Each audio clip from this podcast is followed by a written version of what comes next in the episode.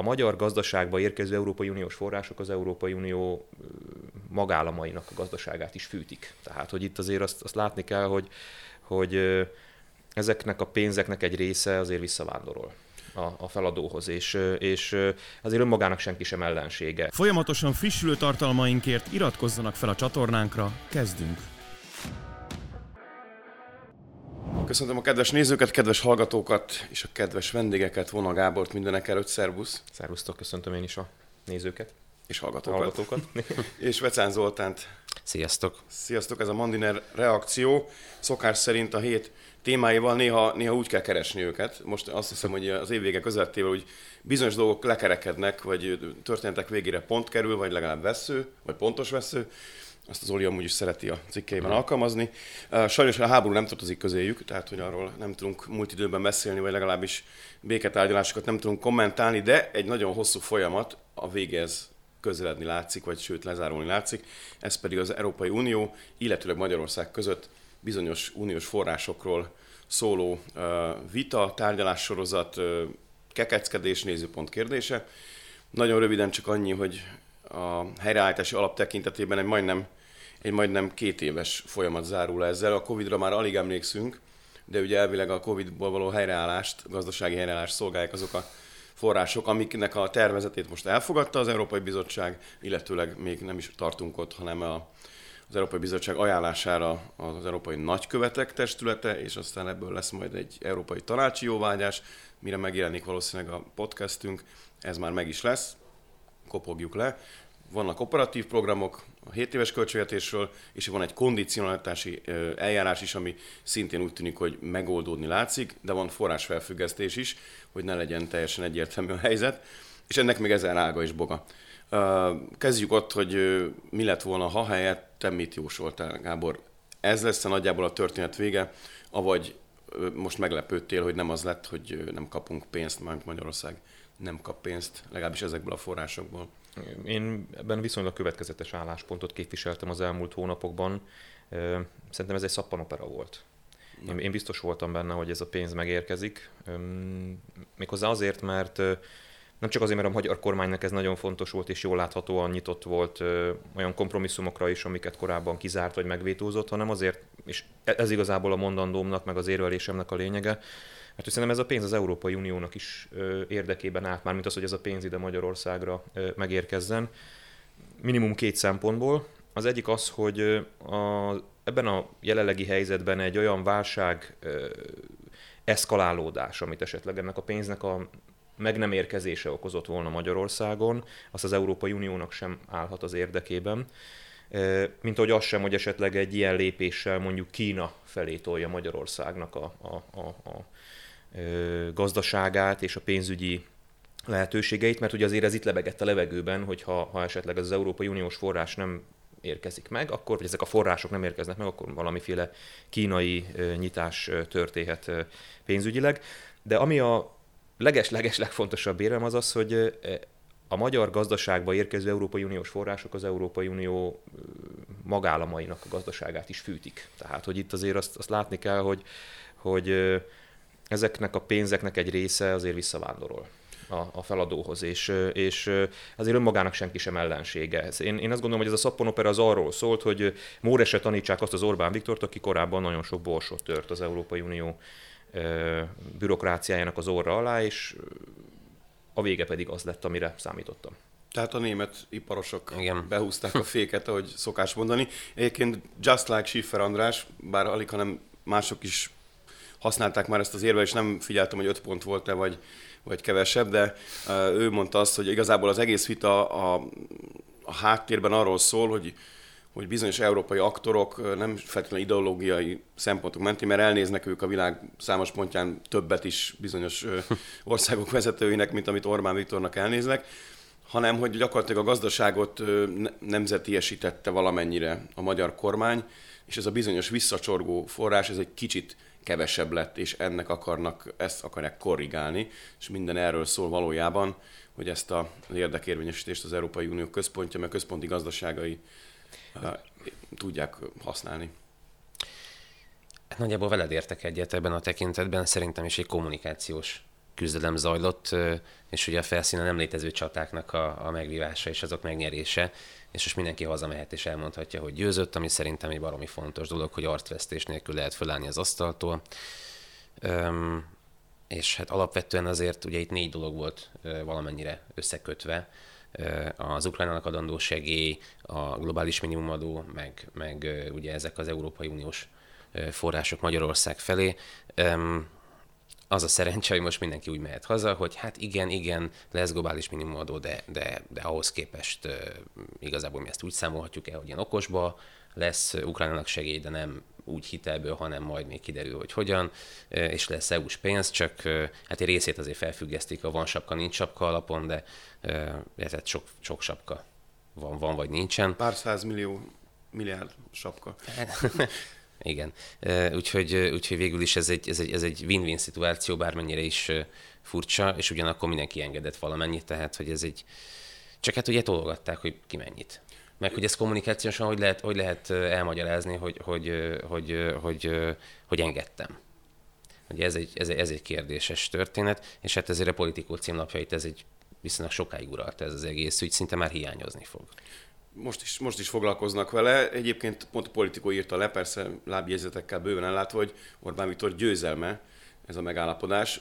Újhely István mellé rakom, Orbán Viktor letérdelt, tehát azért az interpretációkban ilyen széles lehetősége tárul fel. De ez pont azt igazol, amit mondtál, hogy mindenki győztesnek tudja kikiáltani magát, akár belpolitikai térben, akár a tagállami vagy Európai Uniós térben, tehát itt mindenki győzött, és ez egyébként az Európai Unió működésének egy ilyen sajátossága, hogy hogy addig gyúrjuk ezeket a döntéseket, és addig kotlunk a problémák fölött, amíg a problémát nem oldottuk meg, de mindenki győzelmet tud hirdetni. Tehát, hogy ez elég gyakran bekövetkezik. Most itt ilyen értelemben konkrét esemény is történt, mert ez a pénz meg fog érkezni nagy valószínűség szerint, de szerintem azért van egy változás. Tehát Korábban, amikor Orbán Viktor megvívta a maga aktuális küzdelmeit az Európai Uniós szintereken, akkor, akkor azért ő hamarabb szállította ezeket a győzelmeket. Tehát ami szerintem változás, hogy itt most azért időben ez nagyon ki lett tolva, és azért mondtam előbb azt, hogy itt, itt próbálták őt módesre tanítani, mert itt az adás vagy a felvétel előtt beszélgetünk arról, hogy volt a kormány közeli körökből is olyan félelem, hogy ez a pénz tényleg nem fog megérkezni. És Bizony. szerintem ez volt a cél, hogy, hogy valahogy jelezzék azért Orbán Viktornak, hogy, hogy, hogy, van azért, eszközük. Hogy, hogy van, van eszközük, igen, de aztán persze nyilván a józan ész meg a gazdasági érdek az ő esetükben is felülírta ezt a fajta szempontot, de ez egy változás. Korábban az ilyen szituációkban azért a, a korábbi külpolitikai klíma, amikor az unión belül Merkel, Amerikából mondjuk akár Trump, Oroszországból Putyin, tehát hogy egy, egy ilyen nagyon stabil külpolitikai kontextusban volt Orbán Viktor, akkor ezeket a győzelmeket gyorsabban tudta bejelenteni. És most nem. Tehát nincs Merkel, Putyin éppen a világ ördöge lett az, az, az ukrán agresszióval, Istentelenül Amerik... drága lett az energiahordozók, bármelyik ágaboga. Igen, szóval, szóval azt gondolom, hogy ezért ez egy változás, és, és, és én azt hiszem, hogy itt most a téli szünetben azért biztos, hogy a kormánynak a stratégái is átgondolják, hogy ebben a helyzetben a Brüsszellel folytatott permanens szabadságharcnak kell-e változtatni a működésén? Hát mondjuk fogalmazzuk, hogy az Orbán kormány lehet bizonyos szempontból projekt szemléletű kormánynak is tekinteni, mert amikor célokat tűz ki, meg, meg küzdelmeket vállal be, akkor abból nagyjából a, a kimenetelt is megjósolja az intervallum, az nyilván ügy, ügyök, ügyek mentén különbözik. Most mi volt a cél április harmadika után? Dedikáltak rá egy minisztert is, megegyezünk Brüsszellel és lőn. Tehát, hogy ilyen értelemben valóban egy olyan win-win állapot állt elő, még akkor is, hogyha ilyen sokáig nem ment el sosem az Európai Unió, de amúgy az elmúlt 12 évből nekem számos példa jut eszembe, amikben hasonló éles csörték voltak, mondjuk a soros szervezetek körüli törvénykezés, a migrációval kapcsolatban, médiaügyekkel kapcsolatban, alaptörvény, családpolitika, és még sorolhatnánk.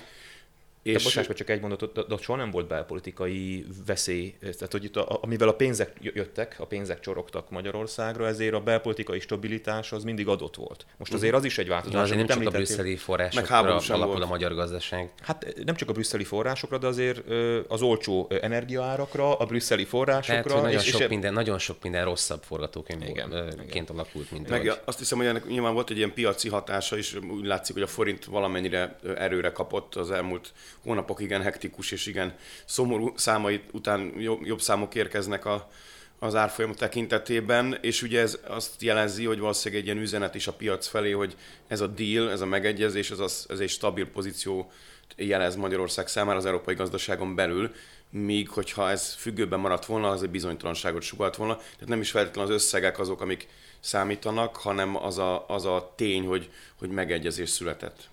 Igen, ez nyilván a piacok szempontjából, vagy hát a Magyarország pénzügyi megítélése szempontjából is érezteti majd a hatását, és ez talán egy olyan másik nyeresége a kormánynak, ami konkrétan a megérkező összegeken túl, meg a gazdaságba pumpálható pénz mennyiségén túl egy, egy fontos lehetőség, vagy egy fontos hát győzelem, most én nem akarom ezt mondani, mert, mert szerintem ezeket nem így mérik, de nyilván mindenki a maga szempontjából annak éli meg. És a, és a kormány esetében ez valóban, az is, az is szorító volt. Tehát a forint körüli, az elmúlt heteknek a forint körüli, vagy az elmúlt hónapoknak a forint körüli helyzete azért az, az, az folytogató volt. Még elő is került, nem tudom hányszor, természetesen megint az internet bugyraiban, hogy az Orbán Viktornak tulajdonított idezett a 300 forintos euró és a kormány alkalmassága kapcsán, amit nem tudom, az index volt meg 2000 2009-ben körülbelül, és azóta is újra reciklál a, a közösségi média különböző búgyraiban.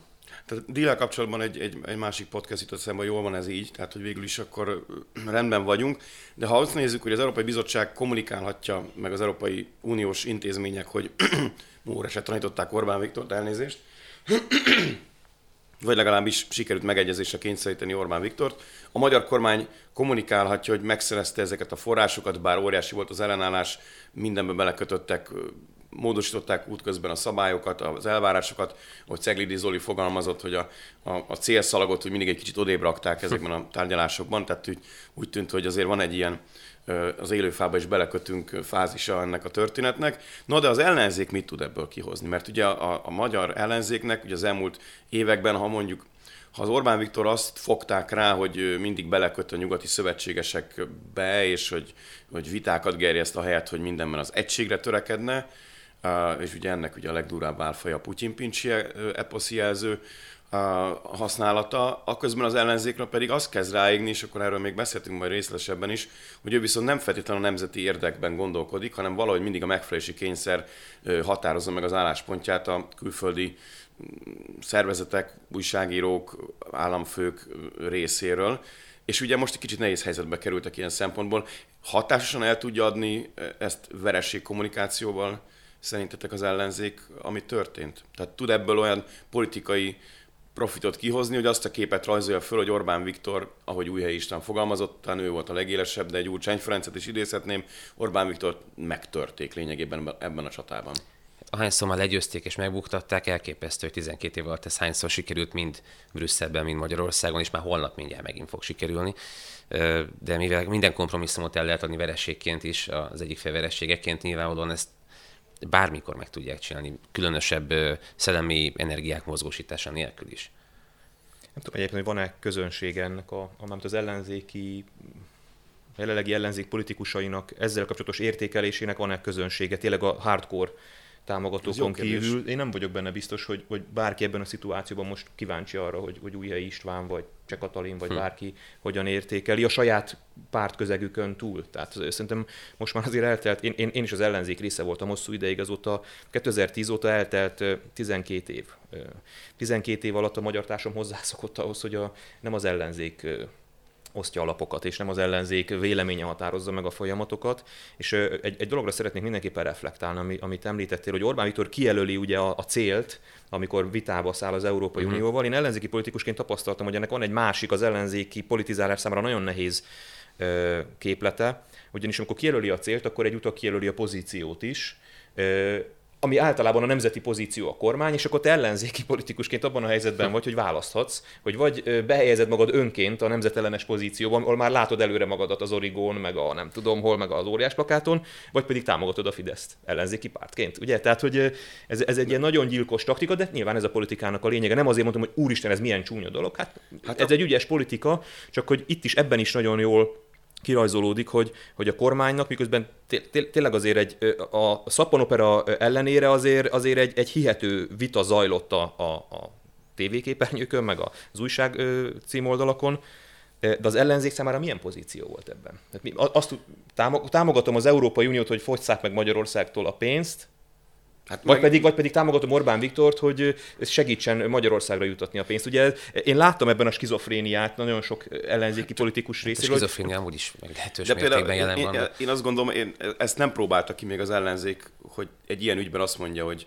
oké, okay, tanári béremelést követelek, ez most egyébként aktuális is, meg mit tudom én, pusztító egészségügyi állapotokat tapasztalnak politikusaink a kórházakban, azonnal tűrhetetlen tartatatlan, mit tudom én, más adópolitikát követelek. Nyilván ezek uncsíp témák, ilyen szakpolitikai Meg kérdések, plakátra egyrészt benne, amit nehéz, nehéz Igen, de hogy, hogy, hogy, hogy, hogy, olyan ügyekben, amiben a nemzeti érdek könnyen azonosítható, és a kormány elfoglalta a pozíciót, Ungár Péter próbálkozott ilyesmivel, ő azt mondta, hogy nem tudom, az extra profit adóra nem tud nemet mondani, mert hogy ő egyetért vele. Tehát, hogy csak azért nem fog defenzívába vonulni, nem foglalja el azt a pozíciót, amit kvázi ez a felállás kijelöl neki, mert azt mondja, hogy ebben bizony egyetértek. Kicsit akkor meg a nyugati fényen jelenik meg a Ungár Péter neve, nem feltétlenül pozitív kontextusban, tehát hogy ennek a, ilyen következményes lehet. És még egy megjegyzés, a, a, azt hiszem, a DK frakció volt, az egy DK-s politikusok voltak talán, meg a Momentumosok, akik az Európai Parlamentben kifejezetten támogatták azt az elképzelést, aminek egyébként jogi következménye nincsen, de politikai lehet még mindig, hogy ne kapjanak forrást, ne kapjon forrást a magyar költségvetés ezekből a forrásokból, amikről az előbb beszéltünk. Tehát, hogy azért be tudnak állni ebbe a pozícióba. Hát persze az ellenzék ilyen értelme sokszínű, tehát hogy a, a, ennek a skizofrén tartománynak a különféle Skála. skáláin lehet helyet foglalni. De, de hogy az ellenzék védelmében, meg hogy mondjam el, mint aki tényleg megtapasztaltam, hogy én azt hiszem, de lehet, hogy nyilván az idő megszépíti a dolgokat, de hogy mondjuk a Schiffer, András féle LMP, meg az általam vezetett Jobbik azért képes volt támogatni a kormányt bizonyos törekvésekben, családpolitikai kérdésekben, akár a határon túli magyarokkal kapcsolatos kérdésekben, és amikor én ott... És most itt ülünk és elem, elemezzük a politikát. Na, és, és, és, és, és Schiffer András sincs benne, és, és én sem vagyok benne, és ez, ez viszont, és most nem magunk miatt mondom ezt, hanem egyszerűen csak mint, mint egy ilyen madártávlatból való elemzés, hogy, hogy a, a, ami a Fidesz politikájából kormányon szerintem nagyon hiányzik, ráadásul kétharmaddal a birtokában az a gesztus. Az a, az, az élni és élni hagyninak az elve, hogy, hogy, hogy, hogy még azokat is, akik, akik, akiken azért látom, hogy bár nagyon sok mindenben nem értünk egyet, de mondjuk nemzetstratégiai ügyekben lehet konszenzus, még azokat is ugyanúgy kezelem, mint azokkal, akikkel egyáltalán nem tud nemzetpolitikai kontextusba kerülni. Nyilván ez megint a politikai kommunikáció, meg a politikai marketing vizére vinne el bennünket, csak azt mondom, hogy ennek viszont akkor az lesz a hatása, hogy az ellenzék az lényegében, hogy mondjam, az ellenzék legerősebb politikai pártja a DK lesz, ennek ez a, ez a végeredménye. Hát ez ha csak, ha csak, jelen ha csak, időben is használhatjuk ezt a... Vagy lett, igen, ha csak nem ez volt Orbán Viktor politikai célja, amit szintén És gondolod, a komplet ellenzéket Orbán Viktor és az ő céljai szerint hát kétharmadból tud, tudod úgy alakítani a politikai folyamatokat 12 éven keresztül, hogy az ellenzék a te számodra szimpatikus formát öltse, és szerintem Orbán Viktornak a Gyurcsány Ferenc dominálta ellenzéknél nincs szimpatikusabb. Tehát azért ez egy olyan tehertétel az ellenzéki oldalon Gyurcsány Ferenc, amivel, hát amivel nem lehet nem lehet egyről a kettőre jutni. És a 12 éve tehertétel. Tehát azért, hogy mondjam, ezt a problémát nem sikerült megoldani. Egy szociálpolitikustól, nem is egy újságírótól hallottam off record, hogy ha ezt a problémát nem tudta megoldani az ellenzék, mit kezdene Orbán Viktorral? Tehát, hogy azért innen, innen szép nyerni, ez kétségtelen. Látsz egyébként te most így a közeli mm, jövőben bármilyen esélyt az ellenzék számára, hogy ki, kikerüljön ebből a pozícióból. Nyilván most éppen összeveszések zajlanak, meg pozícióharcok, meg ugye DKTV indult, tehát azért ilyen híreket hallani. Illetőleg azért tegyük mellé, hogy azért elég válságos helyzetben vagyunk. Tehát amikor, ami nem volt az elmúlt 12 évben, az ilyen infláció és ilyen forintárfolyamok, ennek okairól nyilván komoly diszkuszív környezetet lehetne külön létrehozni. Matolcsi György, Varga Mihály és még Nagy Márton meghívásával szerintem egy izgalmas vita alakulna ki e napokban is erről. Éppen de... izgalmas volt az, ami kialakult. Ami már kialakult. De hogy azért ez általában egy politikai pártnak, politikai erőnek, hogyha még a, a kormányzó képességét nem is tudja prezentálni, de egy, egy szansz, tehát hogy hogy, hogy Hát hogy, hogy nem látjuk azt a bizonyos 50 plusz 1 százalékot az Egyesült Ellenzék környékén. Hát ez már igazán nem Orbán Viktor tehet róla. Hát Laklás Zoltán nem lehet talán azzal vádolni, hogy ő elfogult a kormány politikája iránt, és ő az egyik beszélgetésükön, talán pont Szeglédi Zoltánnal való beszélgetésén mondta azt, amivel én maximálisan egyetértek, hogy hát Covid volt, vagy van, háború van, gazdasági válság van, felborult a, a, az egyensúly a gazdaságnak, a költségvetési egyensúly. Tehát lényegében nagyon sok olyan ezek közül szinte bármelyik olyan egy, egy magában is, önmagában is olyan, ami, ami egy kormányválságot tud előidézni, és hogyha az ellenzék ebből a szituációból nem tud megerősödni, akkor talán lehet, hogy önmagában kellene keresnie a, a problémát először is, nem a kormányban.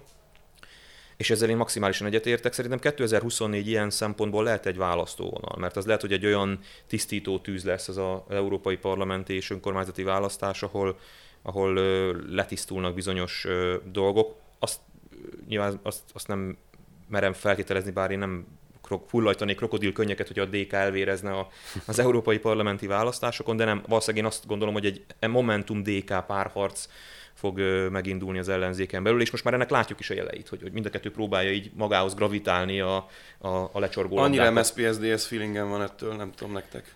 Hát van, van, van, van, van, egy, van egy hasonlóság tényleg. A...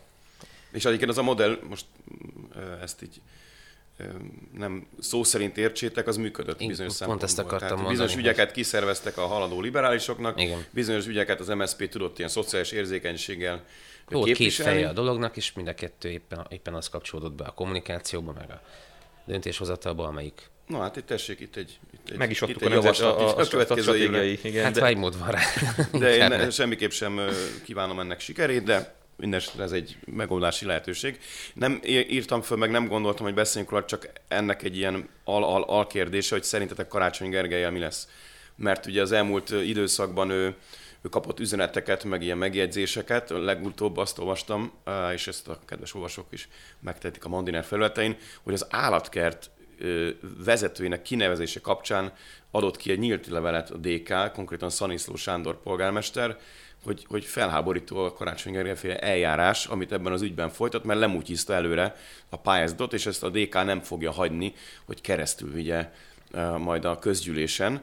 És közben ugye Gyurcsány Ferenc is üzenget, és Karácsony Gergely pedig azt mondja, hogy pártok, pártlogók nélkül képzeli az indulását, és, és, és csak a sajátját képzeli el. Nem mondom, hogy ez a világ legfontosabb kérdése, de ugye jelenleg a legnagyobb legitimitásra bíró ellenzéki politikusról beszélünk számítotok az ő indulására, vagy e körül egy ilyen hát nagyobb Biztos, hogy indult. Hát, hogy, ugye ő, ő szerintem teljesen elhitte már magát. Saját maga hatása alá került, elég egyértelműen látszik az, hogy ő, ő azt gondolja, hogy egy magában is egy, egy ütőképes aktora ennek az egész dolognak, és nem egy következménye annak a politikai, hogy mondjam, tehetetlenségnek, ami végül is a legkevésbé antipatikus közös nevezőt benne látta meg. Uh-huh. Ebben egészen biztos vagyok. Csak az a, az, a, az a változás bekövetkezett, hogy azok a pártok, akik ö, saját ö, vezető politikus vagy hihető főpolgármester jelölt nélkül beálltak mögé, és akkor ő lett az ő közös nevezők, ahogy említetted, és ebben tökéletesen igazad van.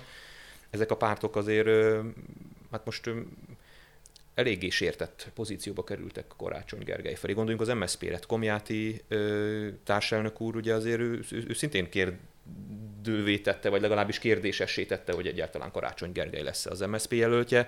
Én úgy tudom, hogy az LMP-n belül Ungár Péter sem élte meg túlságosan jól azt, amikor Karácsony Gergely visszalépett. Tehát a P, P meg hát most az, azt, azt igazából látjuk, hogy az mekkora erő.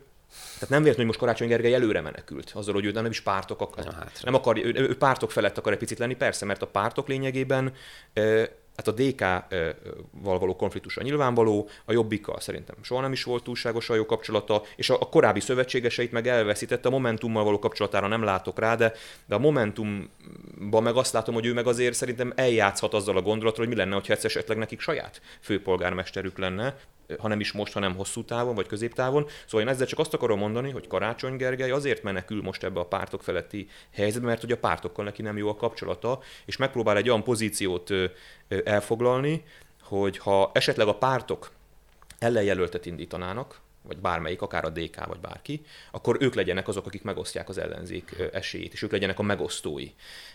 És nyilván ez az ő szempontjából egy jó taktika, az lehet egy érdekes dolog, ha már itt beszéltünk a Momentum DK együttműködésről, hogyha mondjuk a Momentum meg a DK közösen, ha már itt mutizásról, meg lezsírozásról beszélünk, mondjuk valahogy megegyeznek egy közös jelöltben, nem tudom, hogy ki lenne erre alkalmas, de biztos lehetne találni.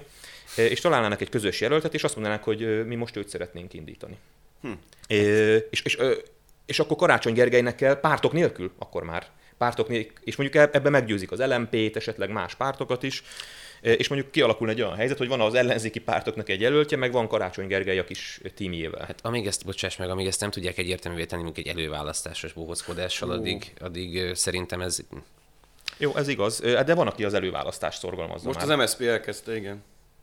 Nem tudom, hogy én, hogy mondjam, MSZP is, vagy, vagy bármilyen ellenzéki politikus lennék, az előválasztás szónál szaladnék ki a szobából azok után, ami történt. De nem lehet, nem lehet, hogy az előválasztás bejelentése az nem csak az MSZP, nem tudom, tehát MSZP próbál életjelet adni magáról, ez az egyik lehetőség. A másik, hogy, hogy, hogy pontosan Karácsony Gergelynek a, az ilyen értelemben a levadászása áll a hátterében. Öm, ezt nem, én nem ismerem a számokat, tehát most itt nagyon, tehát a, a számok ismerete nem befolyásolja azt, amit, amit mondok, de hogy, de hogy nem tudom, hogy Karácsony a megítélése mondjuk az ellenzéki szavazók között milyen.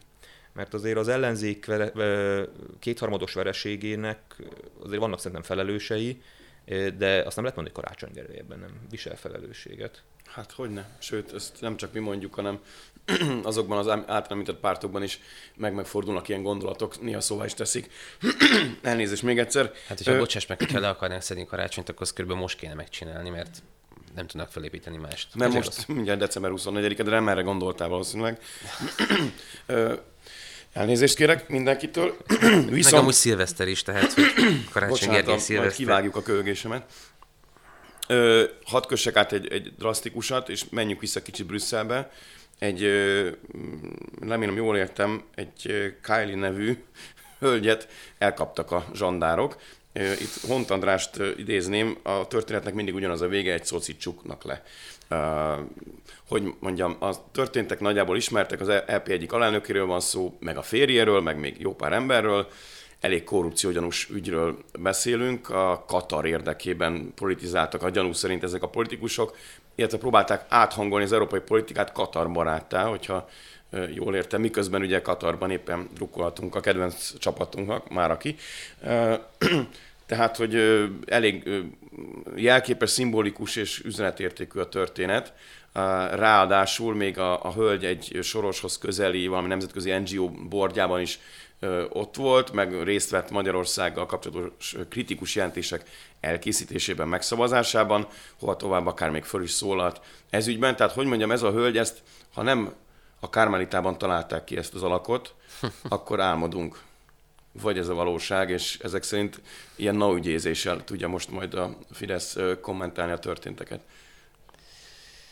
Mit nekem, gondoltak erről az ügyről? Nekem azt tetszik, hogy amikor ugye a pozíciójából leváltották, akkor 625-en szavaztak a mellett, hogy váltsak, és egy valaki ellene. Az vajon ki volt? Zárójel.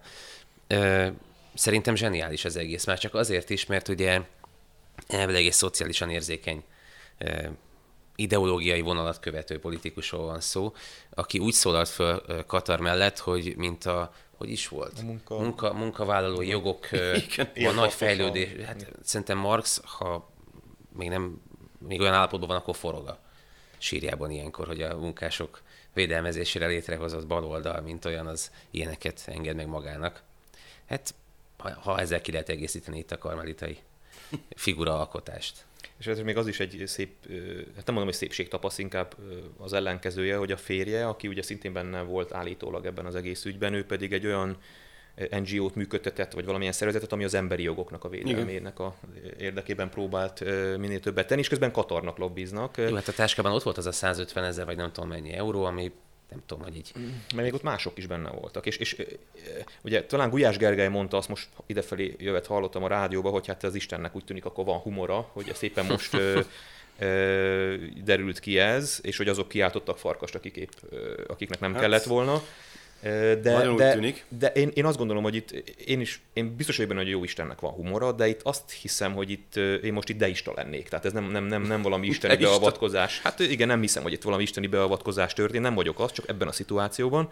Az alkotó pihen és hagyja, hogy... Szerintem itt más, más oka van, nem, nem, nem isteni okot keresnék ebben. Nekem azért ez az időzítés, tehát azért én nagyon naívnak gondolnám azt a feltétele, vagy nagyon naívnak gondolom azt a feltételezést, hogy, hogy itt pont a katari VB idején pont egy katari lobbycsoportot ö, lepleznek le az Európai hát Parlamentben. Hát jó, de az Európai Parlament szerintem most nem akarom megsérteni az Európai Parlament, tehát meg tisztelet a kivételeknek, meg, meg ezeket a köröket most elmondtam, de azért az kicsit olyan, mint egy ilyen pisztrángostó, hogy így benyújtod a petszapotot, és akkor kiemelsz egy korrupt lobby csoportot az európai Azt hittem, hogy majd korrigálni akarlak, hogy piranyák vannak benne, de nem ez így, így, így helyes.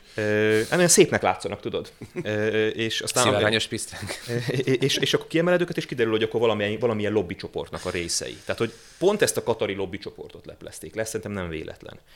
De akkor kik voltak? Tehát, hát igen, és ez a kérdés, hogy kinek nem az érdeke. az valószínű. Hát, ki, ki, matematikailag én, én, én, kinek lett az érdeke? Nyilván a Katarral szemben vannak ilyen emberi jogi aggályok, teljesen joggal, és az is lehet, hogy itt akik ezen dolgoztak, ők akadtak rá ezzel a, erre az összefonódásra, és ő, az, ő, ő nekik a, a felgöngyörített ügyük volt, ami aztán végül a szocialista alelnökig jutott. A másik lehetőség, én ezt se zárnám ki, hogy Oroszország van a, a, a dossziéjában sok minden, és most úgy érezte, hogy akkor, ha már Katari világbajnokság, úgyis érzékenyek vagyunk Katarra, akkor vegyük elő ezt a Katari lobbycsoportot.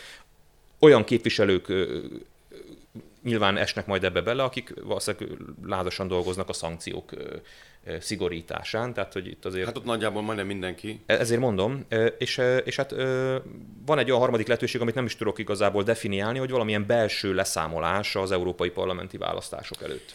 Nekem is van egy teóriám, illetve ennek is olvastam nyomait, hogy latolgatunk, akkor ugye nyilván az legegyszerűbb magyarázat, hogy tényleg ezek az urak és hölgyek, hölgy és urak elkövették ezeket a dolgokat, és ez most derült ki, mert most jutottak odáig, mert a Katarra most nagyobb figyelem van másokból, tehát hogy ez lehet, hogy fordítva van. De van egy olyan gondolat is, hogy az Európai Bizottság ezt a dílt, amiről az elején beszéltünk, ezt meg akarta kötni, mert nem akarta, hogy az egység bomoljon az Európai Unióban, és aki, ami, amelyik testület ennek mereven ellenáll, az az Európai Parlament, készültek már ugye az lengyel megegyezést megtorpedózni, az Európai Parlament most készült, Daniel Frank barátunk, az méltán ismert, egyébként választók által sokszor nem honorált teljesítményt produkáló zöld EP képviselő már jelezte, hogy meg Ferhofstadt úr is, hogy feltartotta a mutatóját, hogy valamit az EP most csinálni fog. Bizonyos eszközei vannak is, csak nehezebb úgy, hogyha éppen az alelnök kapcsán kell magyarázkodni, mint egy testületnek, ami nyilván most nem a kollektív bűnösséget akarom kimondani, távol áll, nem egy, egy teljes testületről, pláne, hogy vannak köztük magyarok is szép számmal, de azért nagyon úgy tűnik, hogy most innen, ebből a pozícióból kritizálni egy ilyen alkot az Európai Tanács és az Európai Bizottság által összehozott, nagy nehezen összehozott, és végül is mindenki számára előnyös alkot nekiállni, megállítani, akkor tényleg ők lennének az egységbontók, politikai, ideológiai elvakultságuktól vezérelve, és így nehezebb. Tehát, hogy azért ez így, így, így innen nehéz kritizálni korrupciót, meg hasonlókat ebből a pozícióból. De ezt most csak így elmondtam. Ezek nagyon-nagyon logikus. Engem, engem inspiráltál abszolút. Tehát, hogy ez, ez, ez nagyon logikusan hangzik. És milyen érdekes az élet, hogyha ez így van. Én ezt, ezt, ezt így mondjam, hajlamos lennék ebbe, ebbe hinni, hogy ez, ez egy opció. És akkor már majdnem megvan öt. Még mondja egyet, és akkor már tudok írni róla. Mert hogy ha évvégén mindig szoktunk így mérlegen, hogy ki az év nyertese, ki az év vesztese, hát úgy tűnik, hogy, hogy itt a végére az Európai Parlament az év vesztese címért bejelentkezik, miközben az egész évben úgy tűnt, hogy ő az, aki dinamikusan kilépve a, a, a, az eddigi skatujákból, meg az eddigi korlátjaiból elkezd egyre nagyobb szereplőjévé válni az európai Saját hatásköréből. Saját hatásköréből. Hát fölfoghatjuk úgy is, hogy kilépett a hatásköréből, meg úgy is, hogy próbálta feszegetni a, az Európai Parlament határait. Nyilván ez nézőpont kérdése. Mind a kettőben van igazság. De úgy tűnik, hogy ez a nagyon dinamikus Európai Parlament itt a végére összeomlik, mert hát azért most itt elviccelődünk rajta, de azért ez nagyon durva. Persze, Tehát, persze. Hogy azért ezt, ezt azért a hallgató kedvéért mondjuk el, hogy azért az Európai Parlament, amelyik itt tényleg folyamatosan egy avilai szenterészbe oltott... Robespierre. igen, ez elég... Elég erős, post, Postmodern hasonlat, de, de, de, de van, van, van, van benne igazság. Szóval kiderül az, hogy, hogy ilyen, ilyen nagyon piti, mert nem piti, mert nagyon nagy tétbe, de hogy, de hogy nagyon piti módon, amit mondtál, hogy, hogy Katara munkavédelmi jogoknak a nem tudom milyen, tehát, hogy, tehát ilyen helyzetbe kerülni, ez, ez, ez, ez végtelenül méltatlan. És ugye eddig is volt az Európai Parlamenttel kapcsolatban szerintem sokakban bennem mindenképpen egy rossz érzés, hogy, hogy az Európai Parlament egy olyan ö, intézmény, ami, ami ö, hát most megint nem, nem akarok, tényleg, aki, aki tisztelet a kivételnek, ezt megint elmondom, de azért egy, egy nagyon sok kontraszelekció, ö, ö, hogy mondjam, politikai döntés jelenik ott meg, vagy tárgyiasul, vagy, vagy személyesül meg, hát amikor, ő... amikor a különféle kormányok vagy politikai erők a saját hazájukból azokat a politikusokat, akikre... Némi akik, számüzetés jelleggel. igen, igen, igen, igen, hogy több, többszörösét keresett, mint itthon, csak ne is lássunk. Tehát körülbelül van egy ilyen, egy ilyen aurá, és utána ott, amikor ezek összegyűlnek, ugye felerősödik ez a fajta képességhiány, most bocs, hogy így fogalmazok, és, és utána akkor, akkor tényleg olyan lesz az Európai Parlament, ami sokszor a karikatúrája az európai együttműködésnek. Hát igen, szintén csak teória, meg, meg folyosói plegykák, vagy, vagy sajtóinformációk, ahogy tetszik, hogy igazából az Európai Néppárthoz ezért sem ragaszkodott a Fidesz annyira, mert hogy igazából Hát ebben a klubban nincs tétje már úgy a dolgoknak, és legalábbis egy olyan néppárthoz, amelyik ezekben a nagyon fontos ideológiai kérdésekben mert tényleg nagyon-nagyon balra sodródott. Most hadd mondjak egy példát, ugye, hogyha az Európai Parlament alkotná törvényeket valójában, akkor mi már szülhetnénk is, legalábbis az lehetősége jogi lehetősége megvan, hogy szüljünk férfiként is. Tehát, hogy ilyen fontos döntések születnek az Európai Parlamentben, csak hogy egy példát hozzak a kontraszelektált gondolkodásra. Meg a szimbolikus ügyek mindenfölé emelésére. Mert ugye azt is érdemes hozzátenni, hogy ez a kontraszelekcióban is megnyilvánul, hogy, hogy lényegi kérdések mellett esetleg helyett emelnek magasba olyan ideológiai szempontból valamilyen módon tőkésíthető dolgokat, amik őszintén szóval nem feltétlenül határozzák meg a mindennapjainkat. Nem tudom, én nem terveztem szülni mostanság, de nem tartozik de azért az első. Vald be megnyugtat, hogy ha gondolnád, megtehetnéd. Hát a lehetőségek végtelen tárháza nyílik meg, hogyha kinyitjuk ezt a szelencét.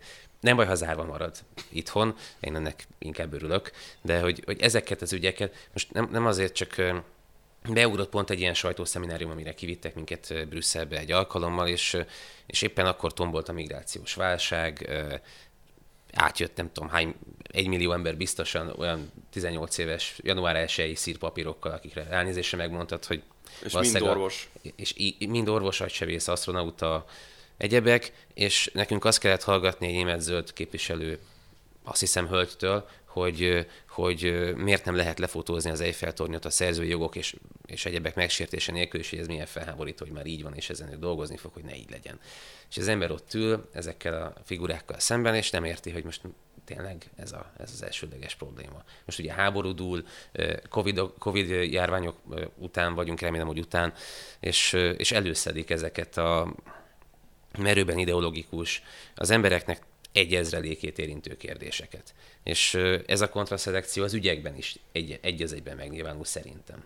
Egyébként ez az, ügy, ez az a szocialista alelnöknek az ügye, ez, hogy kicsit visszatérek így Magyarországra is, hogy azért bizonyítja megint újra a törzsi gondolkodásnak a létezését, hogy, hogy mindenkinek megvan a saját narratívája az eseményekről. Ugye Orbán Viktor talán jó reggelt Európai Parlament poszttal jelentkezett, és ugye nyilván a, a, a, a narratíva nagyjából úgy fordítható le, hogy tessék, ilyenek ezek az európai bürokraták, akik bennünket korrupcióval vádolnak. Ez egy vaskos na ugye.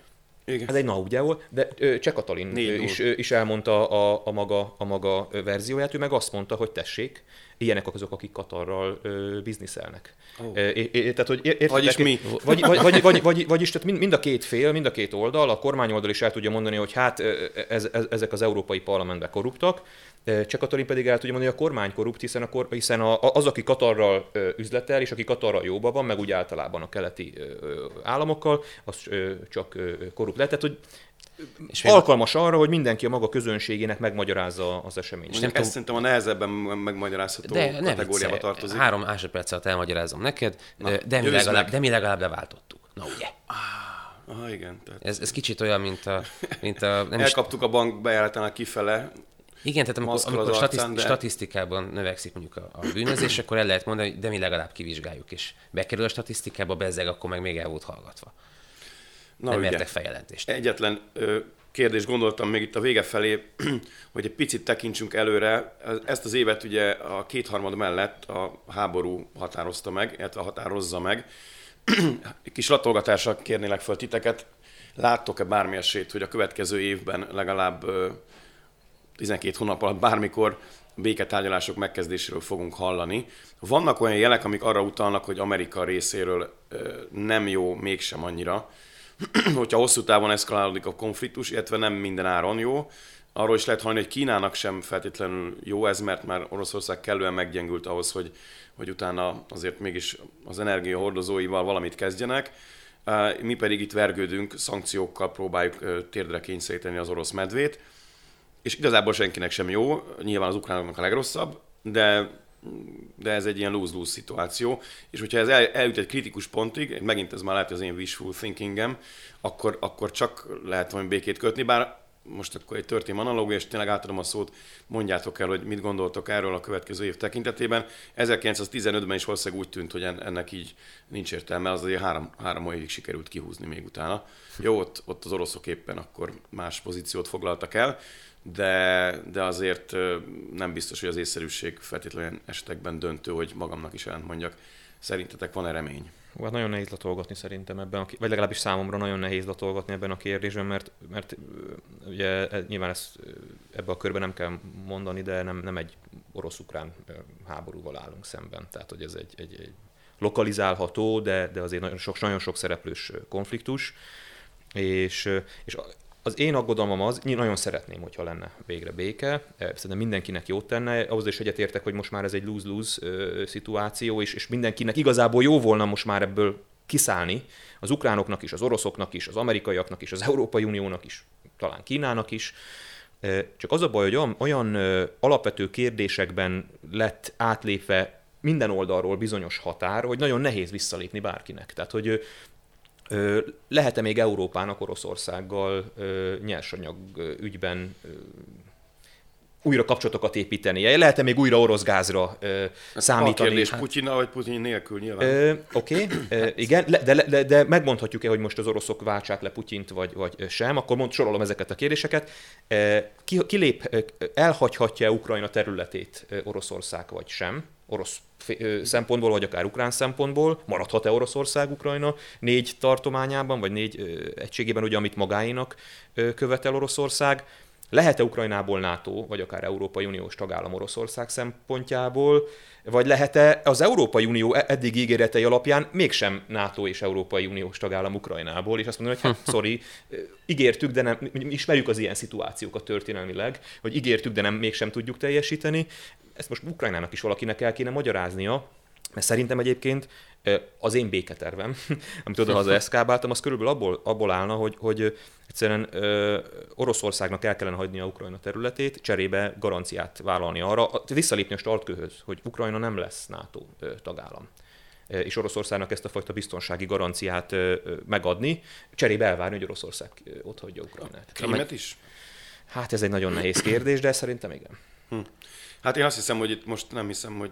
De nem, nem én fogom megoldani, meg nekem nagyon könnyű ebből a kényelmes hotelből itt ebben a... Tiéd kényelmes, te olyat kaptál? Mert... Ö, hát nyilván most nem akarom ezt elviccelni, de kényelmesebb itt ülünk, uh-huh. mint, mint a fronton lenni, Persze. meg, meg az érintett országokban, de, de de én, ezt, én ezért vagyok pessimista ebben, és ezért tartom, és akkor a kérdésre válaszolok, hogy szerintem nem lesz ebből kifölöm, mert nagyon-nagyon nehéz megtalálni azt a, amit az Európai Unióban sikerült most, hogy mindenki győztest tud hirdetni oda-haza.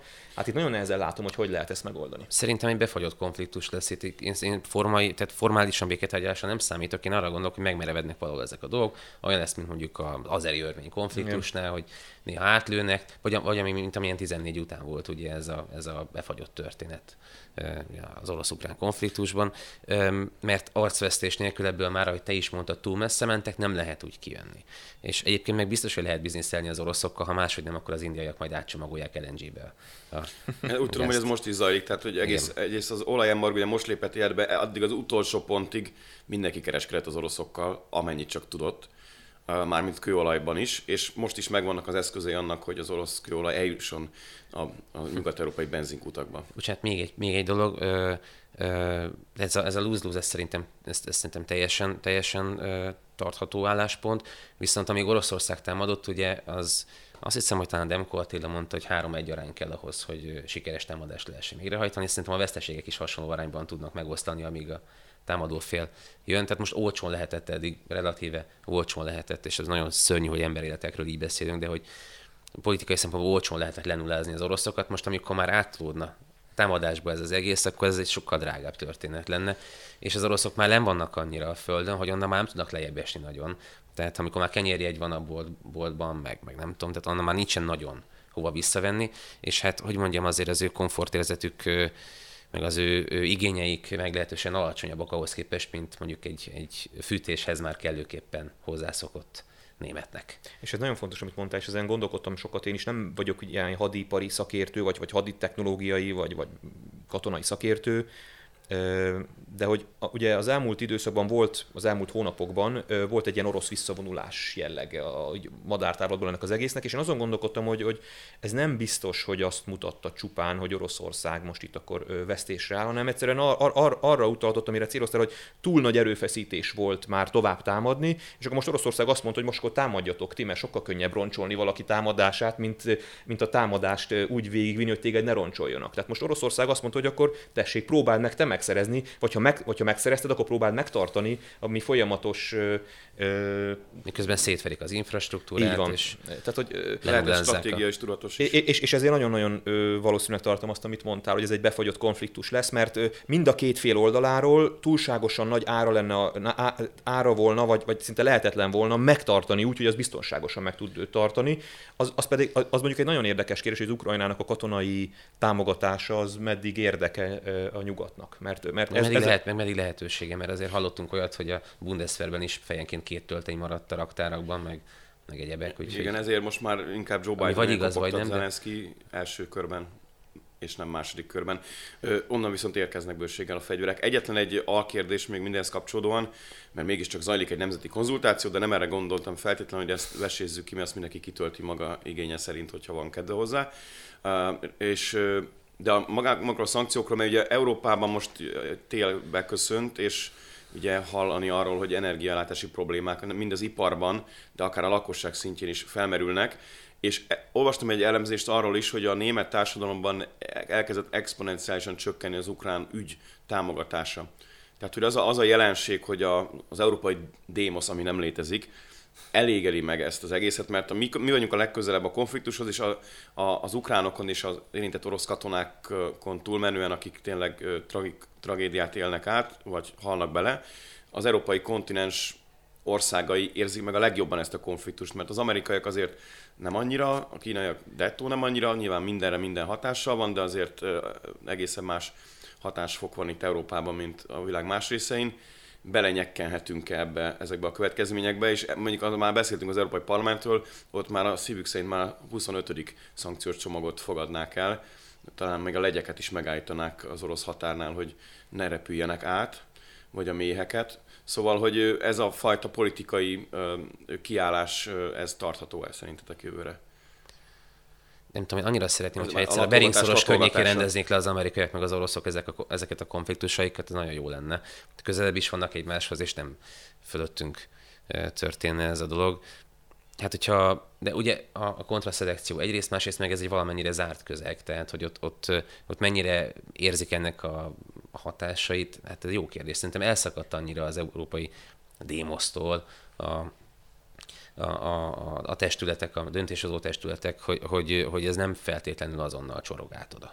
Uh-huh. A felméréseket lehet olvasgatni, de hát tehát ők nem 18 fokos lakásban laknak, nem érzik a bőrükön ezeket a dolgokat, szerintem addig így, így egy, egy, egy ütemmel biztos, hogy tovább tudnak menni, mint ami az emberek tűrőképessége. Később kapják meg azt a visszacsatolást, ami esetleg elegendő ahhoz, hogy most ezen változtassunk zárójel megjegyezhetjük azt is, hogy milyen jó, hogy, hogy mégiscsak azért, akármit is mondhatunk az Európai Unióról, meg a tagállamokról, meg a döntéshozó szervekről, mégis egy demokratikus valami, tehát kénytelenek számolni a néptűrő képességével. Az oroszoknál ugye ez a dolog nem áll fönn. A Macron elment már Amerikába, hogy protestáljon a kialakult helyzet kapcsán. Én azt gondolom, hogy ez egy politikai kommunikációs kérdés is, tehát hogy melyik kormány hogyan tudja a háborút interpretálni a saját társadalmának. A franciák, e... bocsánat, a franciák a Szovjetunióval is meglehetősen jó viszonyt ápoltak ahhoz képest, hogy ugye elvileg ellenséges szövetségi blogba tartoztak, tehát Macron szerintem inkább kivételít, mint bármiféle első fecske. Ezt, ezt nem tudom, de, de én azt gondolom, hogy a, a, az nagyon, nagyon sok múlik azon, hogy az adott kormányok ő, hogyan állítják be a háborút. Mert nagyon sokféle interpretációja lehet ennek a háborúnak, és a, és a háború következményeinek is. Tehát itt arra gondolok, hogy, hogy a, mondjuk a, a német, vagy a francia, vagy bármelyik ország társadalma, vagy annak egy többsége, vagy egy része az adott politikai párt kommunikációjához igazodva, minek tudja be azt, hogy most neki nehezebb. Ukrajnának tudja uh-huh. be, vagy Oroszországnak tudja be, és akkor e, ezáltal ilyen ö, értelemben, hogyha Oroszországnak tudja be, akkor, akkor, akkor, akkor, azt, akkor azt gondolja, hogy igenis nagyon helyes a szankció, és igenis nagyon helyes, hogy támogatjuk Ukrajnát ebben a küzdelmében, hiszen azért fázunk, mert az oroszok megtámadták Ukrajnát. És ugye van egy másik interpretáció, amikor azt mondjuk, hogy Ukrajna támogatása az valójában a háború támogatása, és azért fázunk, mert, mert, mert nem tudunk a béke irányába Ez menni. A inkább. Ez a magyar álláspont.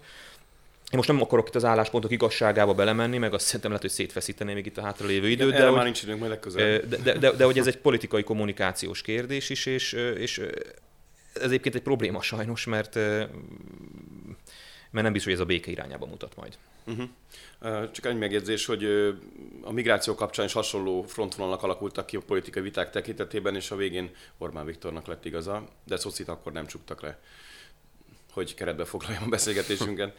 Szerintem nagyon sok ágambogon mehetnénk tovább még, de le kell, hogy zárjuk, mert ennyi időnk volt. Nagyon köszi, hogy eljöttél hozzánk. Köszönöm a meghívást. És remélem, hogy majd folytatjuk, és boldog karácsonyt. Köszönjük a figyelmet. Boldog karácsonyt. Boldog karácsony. Ha tetszett a videónk, iratkozzanak fel a csatornánkra, és kövessék a Mandinert minden lehetséges fórumon.